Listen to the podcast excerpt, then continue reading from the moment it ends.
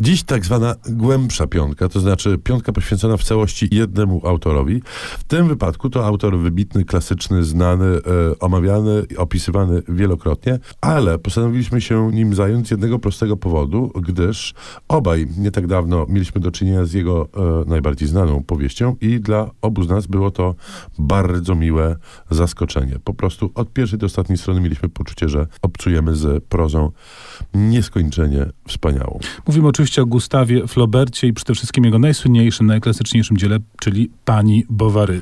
No bo y, Panią Bovary wszyscy właściwie czytamy w pewnym momencie, zazwyczaj dość młodym wieku. To często jest lektura, czy to obowiązkowa, czy to poboczna w szkole średniej. No ale jeśli czytaliśmy ją lat temu parę, no to czytaliśmy na pewno przekłady stare, a tutaj do naszych rąk trafia przekład nowy, nowy. i jest różnica. Tak, Ryszard Engelking jest odpowiedzialny za ostatni e, przekład na polski Madame Bovary. Ja francuskiego nie znam, nie wiem jak ty Tomku i nie byłbym w stanie przeczytać tej książki e, w oryginale. Natomiast ta książka, to tłumaczenie ma tą zaletę, że po prostu go nie widać. To znaczy tą książkę czyta się absolutnie wyśmienicie, tak jakby po polsku została napisana. No i trzeba pamiętać, że Flaubert jednak był niesłychanie precyzyjny. On cyzelował, jak wiadomo, każde zdanie, pracował bardzo długo nad tekstem.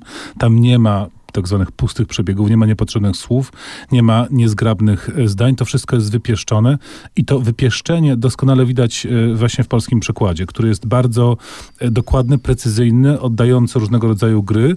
Dla wnikliwych czytelników to wydanie zostało zaopatrzone w dość konkretne przypisy, gdzie możemy wniknąć w oryginał, zobaczyć, co tam było pierwotnie, w jaki sposób Engel King radził sobie z tymi przekładami, ale, ale ta, jakby ta robota tłumacka to jedno. Jest to po prostu tekst, który w ten sposób tak nam pięknie podany, dociera do nas z szczególną siłą. I dla mnie, muszę powiedzieć, było to odkrycie, bo kiedy czytałem Madame Bovary, panią Bovary w, w liceum, wydawało mi się, że to jest taka, no dobra, klasyczna historia o kobicie, której tam troszeczkę, troszkę sfiksowała, bo czytała różne no dziwne książki i jej tam romansowo nie wyszło. Teraz, y, no dojrzalszy jednak myślę, prawda, y, y, czytając tę książkę, doszedłem do wniosków zupełnie innych, bo to jest niesamowicie poruszająca i wzruszająca i strasznie aktualna historia o, o takim próbie znalezienia sobie innych innej, mm, alternatywnego życia, poszukania innego siebie, która kończy się niestety niespecjalnie wesoło. To, co mnie bardzo uderzyło, to to, że to jest taka książka, kolejny Don Quixote, tylko w zupełnie innych dekoracjach. Czyli znowu opowieść o, o kimś, kto przegrywa z mm, niewesołą rzeczywistością. Tak, opowieść o marzeniach i niemożliwości ich zrealizowania. Natomiast powiedziałeś o wnikliwych czytelnikach, którzy będą śledzić i czytać przypisy, w które ten tom jest zaopatrzony.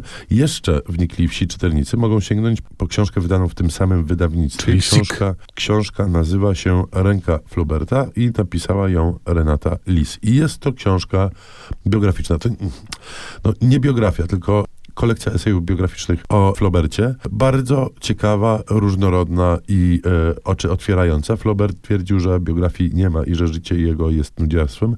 Świetnym dowodem, że było zupełnie inaczej właśnie jest ten tom, gdzie pojawiają się najróżniejsze rzeczy, a to jego e, podróże, w tym ta do Rosji chyba e, e kluczowa, przeróżne kobiety, z którymi się stykał. E, jest tu też sporo literatury i E, opowieść o tym, skąd ona się wzięła. No i smutny, samotny i zbankrutowany koniec wielkiego francuskiego pisarza. No słowem nic, tylko czytać Madame Bovary, potem sobie tę lekturę dobudowywać, obudowywać e, różnymi dodatkowymi smaczkami, a do flaubertowskich smaków literackich wrócimy po muzycznej przerwie. A muzycznie w dalszym ciągu po francusku. E, Alain Delon i Dalida, Parole, Parole. No bo dużo gadaliśmy.